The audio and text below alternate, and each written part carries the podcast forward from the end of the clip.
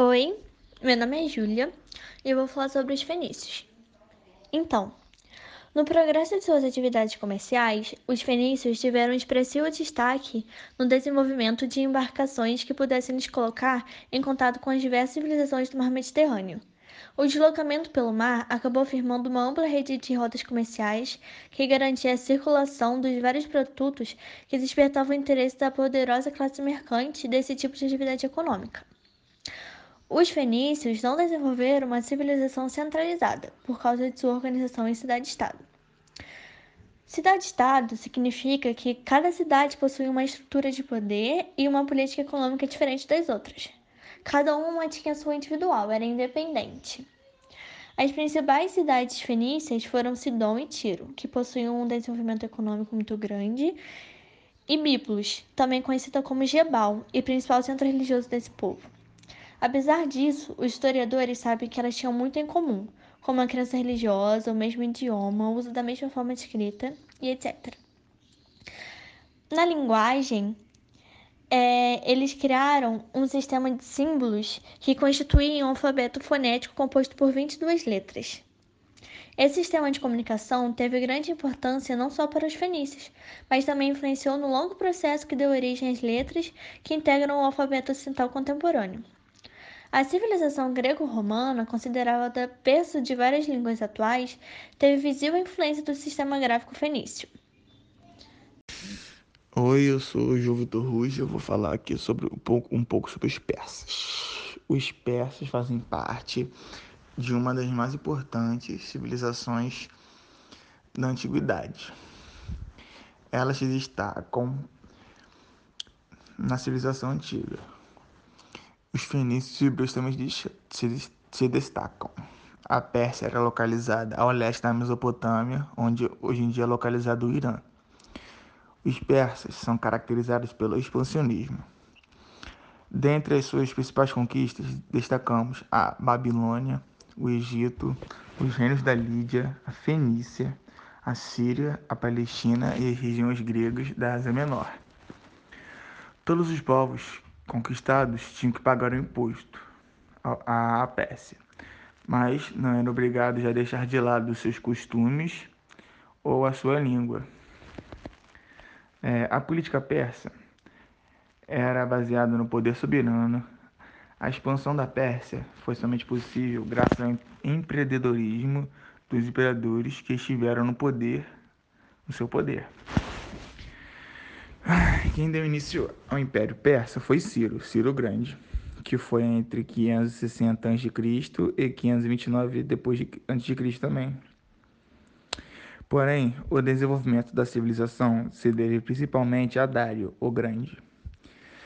Este foi o principal responsável pelas grandes construções, principalmente na Estrada Real, cujo objetivo era manter a hegemonia dos povos conquistados.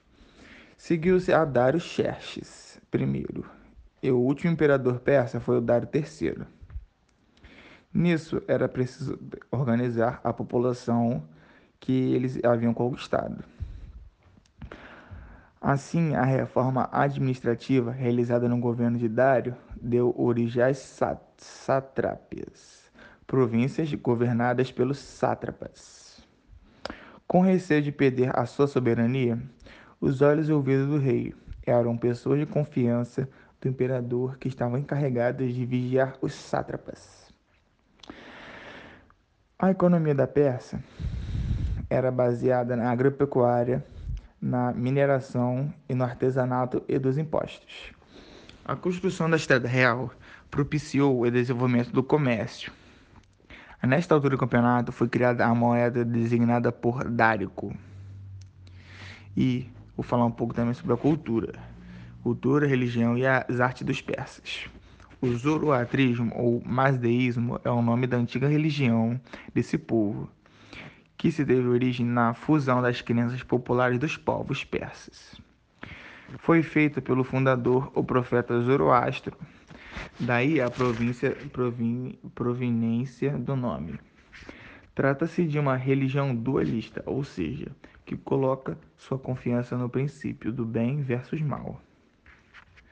Os monumentos e as pinturas retratam os feitos dos imperadores. Os persas construíram grandes obras arquitetônicas. Seus palácios, além de grandes, eram bastante luxuosos, cheios de ouro, riquezas.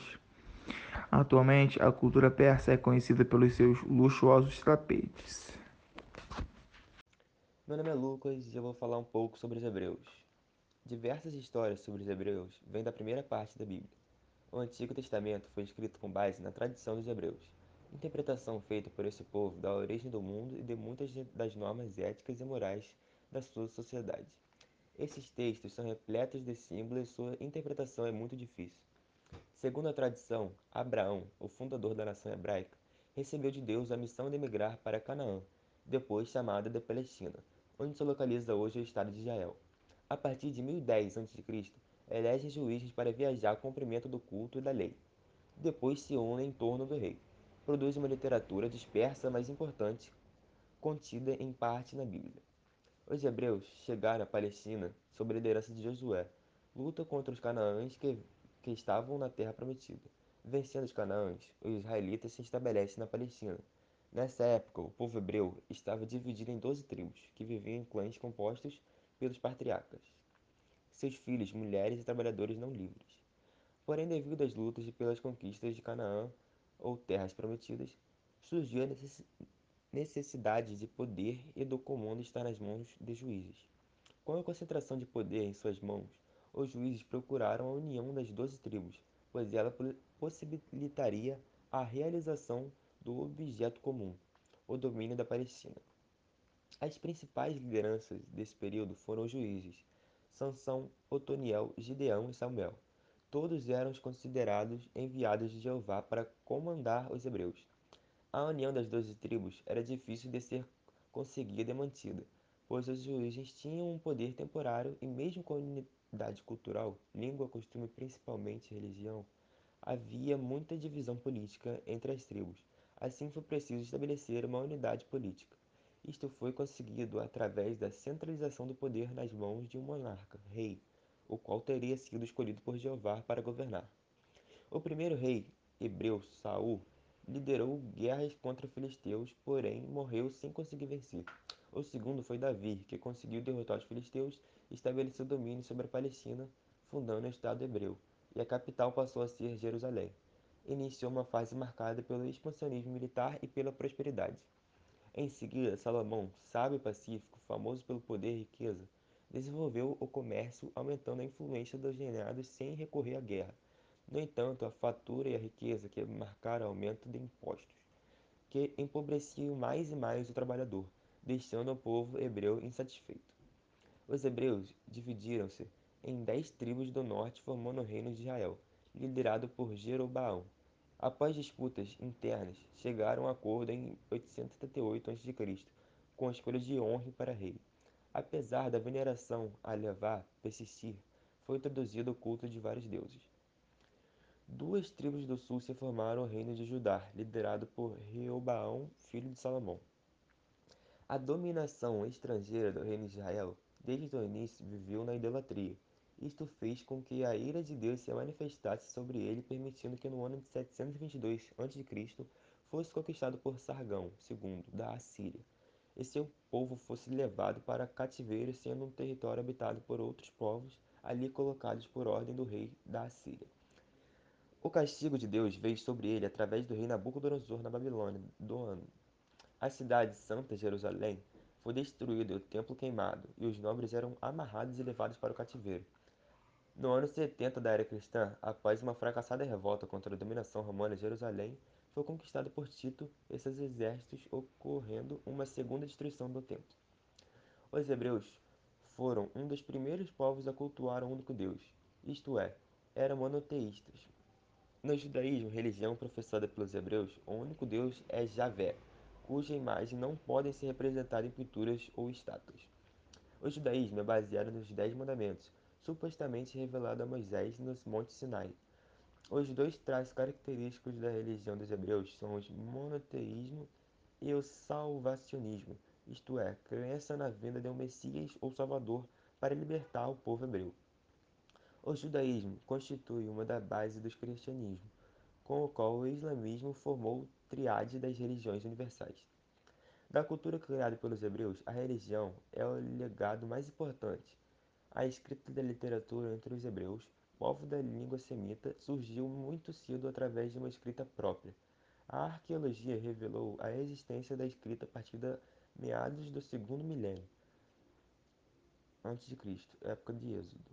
Aos poucos, porém, eles foram substituindo em sua escrita a sua língua original pelo aramaico, que era língua comercial e diplomática do Oriente Próximo na Antiguidade. O alfabeto hebraico atual é uma variedade de aramaico, que juntamente com a língua aramaica tornou-se muito difundido, suplantando os outros alfabetos e línguas semitas. Nas artes monoteístas hebraicos influenciou todas as realizações culturais dos hebreus. Deve-se destacar a arquitetura, especialmente a construção de templos, muralhas e fortificações. A maior realização arquitetônica foi o Templo de Jerusalém. É isso, muito obrigado por